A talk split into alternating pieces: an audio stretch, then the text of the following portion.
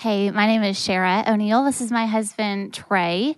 Um, we uh, have been married for 19 years. Last Monday, we celebrate our 19th anniversary. Um, thanks, guys. I don't know when our we didn't really tell them when to put our pictures up, so let's put them up whenever. Um, we've got four kids. We attend here and serve here and reengage. So this is our story. Thank you guys for being here on this freezing cold night and thankful for y'all's safety and getting here too. Um, yeah, so my name is Trey. Uh, I was born in Oklahoma and was raised in a fiercely competitive alpha male environment uh, as the third born of four boys. Focus on focus in my house was on church, God, athletics, and education uh, in that order. They were highlighted in my household. My parents were strong believers and a great model of commitment in marriage. And although I knew they had disagreements, I never questioned that they were in it for life. Uh, because girls other than my mom were never around our house growing up, I was typically very uncomfortable and insecure around them. I was introduced to pornography at age 13, and it was present in my life in various forms uh, until just about five years ago so well into our marriage. My teenage years were filled with doubt regarding my status with God. I claimed to love Him and follow Him, but in practice, I pursued desires of my flesh and never pursued a daily relationship with Him. Most of the time, this left me simply hoping that uh, a prayer I'd prayed when I was about nine would be enough to get me to heaven. Uh, my life was uh, defined by Paul's words in Titus 3 3. Once we too were foolish and disobedient. We were misled and became slaves to many lusts and pleasures. Our lives were full of evil and envy, and we hated each other. By my 22nd birthday, I had attended uh, three different universities, had no credit to show for it, and was breaking off inappropriate relationships with uh, other girls because Shera and I had found out that she was pregnant uh, out of wedlock with our first child. After a three week engagement, I found myself married to a girl I'd known less than a year, and we would be parents soon. I also grew up in a Christian home as the youngest of four kids. I accepted Christ when I was five, um, and I went to Christian school my entire life, and we were always in church every time the doors were open. We were usually serving in some capacity.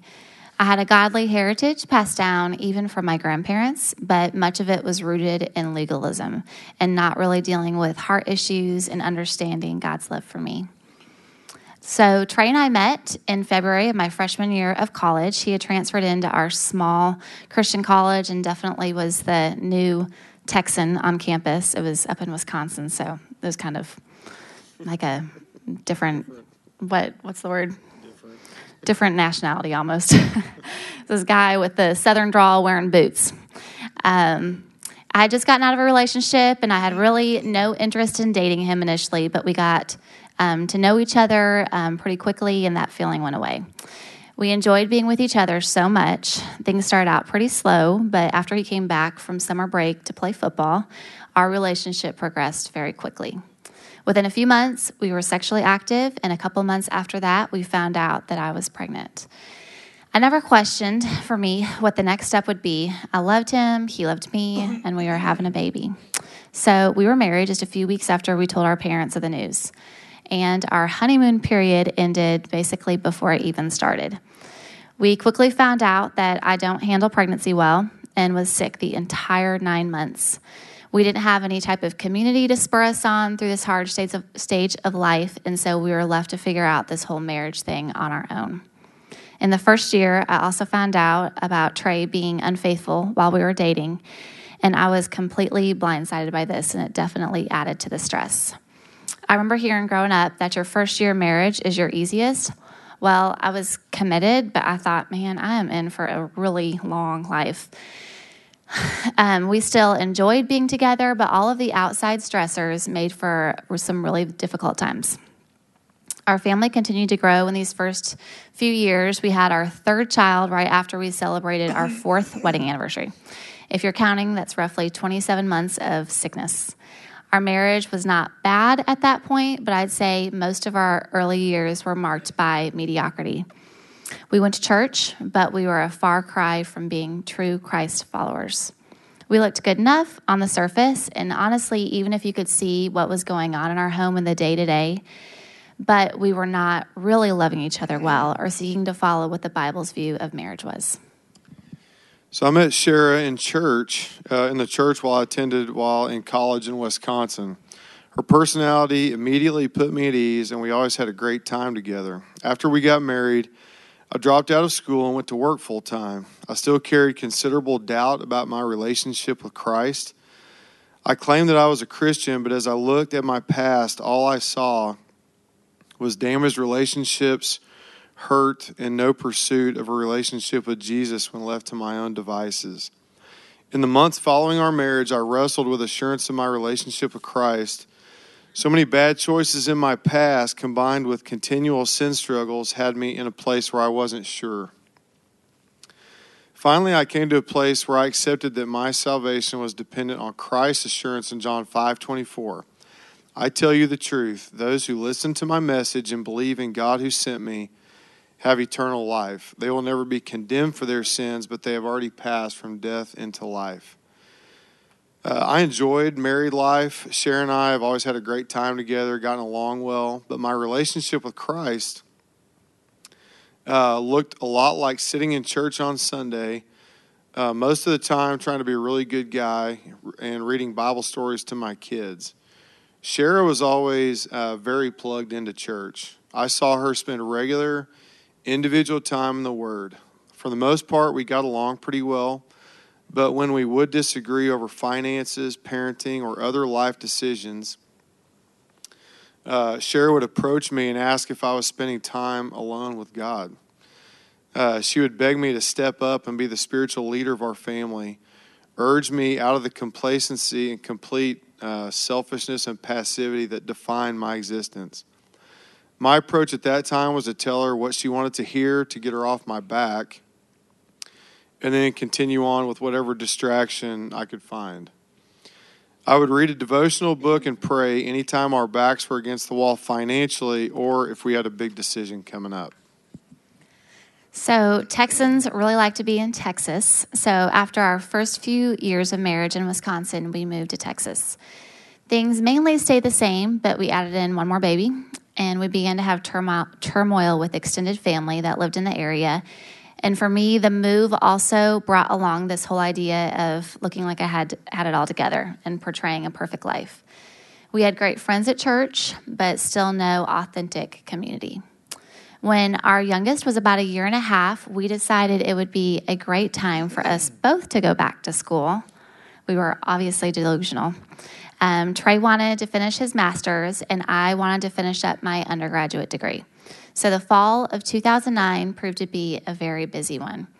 Trey was teaching and coaching and in school, and I was in school and um, coaching also and tutoring, and all while trying to be a stay at home mom to four young kids. I deal with craziness pretty well, but during the season, I stopped having my personal daily time in the Bible. There just wasn't enough time for everything to get done, and it was one of the first things to go. I was not putting on the armor of God that is talked about in Ephesians 6 to be able to resist the enemy in time of evil. Satan was about to attack our family, and I was not making any preparation for this battle. We had some family friends from church that we spent quite a bit of time with on the weekends. They were just a little bit older than us. We enjoyed being with them, and even in some ways, really looked up to them the husband began calling me on the phone, and it was always for good reason. And I didn't keep anything from Trey about it initially, but soon the calls became more frequent. I knew something was off, but I just thought it's no big deal. I can handle it. Um, but the relationship began to grow at a pretty quick pace. I didn't go look at, looking for an affair, but I found myself in the middle of one in no time at all. It grew emotionally and before long sexually as well and every hurt that Trey had ever caused me and was never really dealt with became my justification for continuing on. And then once it reached a certain point, I just thought there was no going back to Trey because he would never forgive me. I stayed in it um, because it was just the path I thought I um, had chosen, and now I had to deal with it. The family relocated within a few months, and the affair continued emotionally for about seven more months. During this time, I had isolated myself from my friends and family, and I was driving myself crazy trying to keep up with my sin. I hardly slept, I hardly ate, and I was a mess. I believed every lie Satan had told me, and I had become a slave to it all. John 8:34 says, "Truly, truly, I say to you, everyone who commits sin is a slave to sin." despite the fact that as a little girl, I had asked Jesus into my life and I wanted nothing more to, than to live in that freedom, I was enslaved to my sin and keeping up with it. I had quenched the Holy Spirit and I was fighting a losing battle on my very own. The whole relationship came to a screeching halt about nine months after beginning, in the middle of the night, complete with words neither of us um, had ever heard each other say and a whole lot of screaming. I had been found out, and I really thought that this was the end of our marriage. Trey would never take me back after finding out the truth. I was proven wrong, and after the initial shock, he started hiding, fighting hard for us and our family. He prayed over me and reading scripture to me that first night. He left for work the next morning, and when I woke up, I opened up my Bible and I began reading in the Psalms. This was the first time I'd opened up my Bible since it had all started about nine months prior. I began reading in Psalm 51, where David is pleading that God create a new heart, a clean heart, and restore him. I was broken. I asked God to forgive me. I ended the relationship. And when Trey got home, I asked him to forgive me. And his words were, I have my wife back. That fall, uh, the fall that I began grad school, Shera and I began to really drift apart. I was busy with schoolwork and spending time with a guy from church, playing tennis and whatever else we could come up with to do. I generally ignored anything serious at home, and when Shera and I had disagreements, they would quickly escalate, and I would try to hurt her with what I said. I found out about Shera's affair one night when we were home alone. Our kids were in Colorado and were thankfully spared uh, those initial just wheels off moments that night. Following the blow up, I remember sitting in our kitchen uh, that, that night, facing the reality that my wife was going to leave me and I was going to be on, and I was on my way to being a single dad. Uh, the next day, I met with two pastors that I had known for a long time. I was advised to not let anyone know what had occurred and given some books to read on the topic of forgiveness. They also offered to listen anytime I needed to talk. In the first year after the affair came to light, I was so eager to distance from those uh, difficult days, and I was so insecure about whether or not uh, Shera loved me or would stay around. Uh, so I dove headfirst into every Bible based marriage resource I could find. I prayed continually, asking God to protect Shera's heart and break the emotional bonds that were formed through the affair. I prayed that the Lord would help me to forgive her. I prayed for the man involved that the Lord would help me to forgive him because I certainly didn't want to. One passage the Lord brought me to quickly is James 1 2 through 4. Dear brothers and sisters, when troubles of any kind come your way, consider it an opportunity for great joy, for you know that when your faith is tested, your endurance has a chance to grow. So let it grow, for when your endurance is fully developed, you will be perfect and complete, needing nothing. Early on, I could not understand how I could be expected to give thanks for what had happened. But as Shera and I, uh, but as I saw Shera restored and our relationship began to heal, it became easier for me to see how the Lord is able to work all things for good. The next two to three years were a roller coaster for me. I was in a pattern of looking for security in Shera and trying to be the best husband I could be, and things were great in those times when I was doing good, uh, I would pray periodically. I wouldn't really spend any time in the Word, and I would just try not to think about what had happened. Then the memories of what had happened would come crashing back. All I could focus on is how much pain I was going through. Shera at those times became a target, and all I wanted to do was hurt her so she'd know how bad that she'd hurt me. I went to church but spent little to no time in the Word on my own. I saw friends at church, but did not share life in community with any of them. None of them knew at all what had happened. Uh, no one outside of Shera's parents and the two pastors I initially told knew at all. During this time, uh, the summer of 2011, Cher and I found Reengaged through an online resource. And as we attended Open Group, it was so encouraging for, to me to hear from other couples who had been where we had been and the Lord had seen them through it. Although Shera and I had both grown up in church, this was our first taste of biblical community. Once we had a closed group, it was such a relief to be able to share what had happened with others. Going through the lessons brought me face to face with what Jesus Christ did for me and always brought me to this question Considering the forgiveness and love that Jesus extends to me in the face of my guilt and shame, what could Shera possibly do that I could not forgive her for?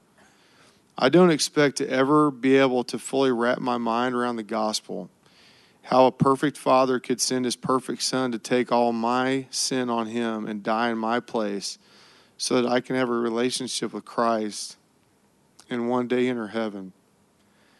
For the first time in my life, I had to consider the gospel and how my response to it would then affect me on a very real level within my marriage. Colossians 3:13 is clear. Make allowances for each other's faults and forgive anyone who offends you. Remember, the Lord forgave you, so you must forgive others. Through a series of events related to our jobs and family, Shera and I found Watermark in the spring of 2014. Uh, simply put, life has never been the same.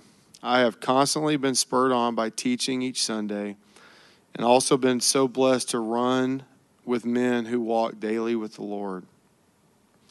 They know God's word and let it direct their lives and encourage me and lovingly hold me accountable to do the same. Our marriage is far from perfect. Difficult days still come.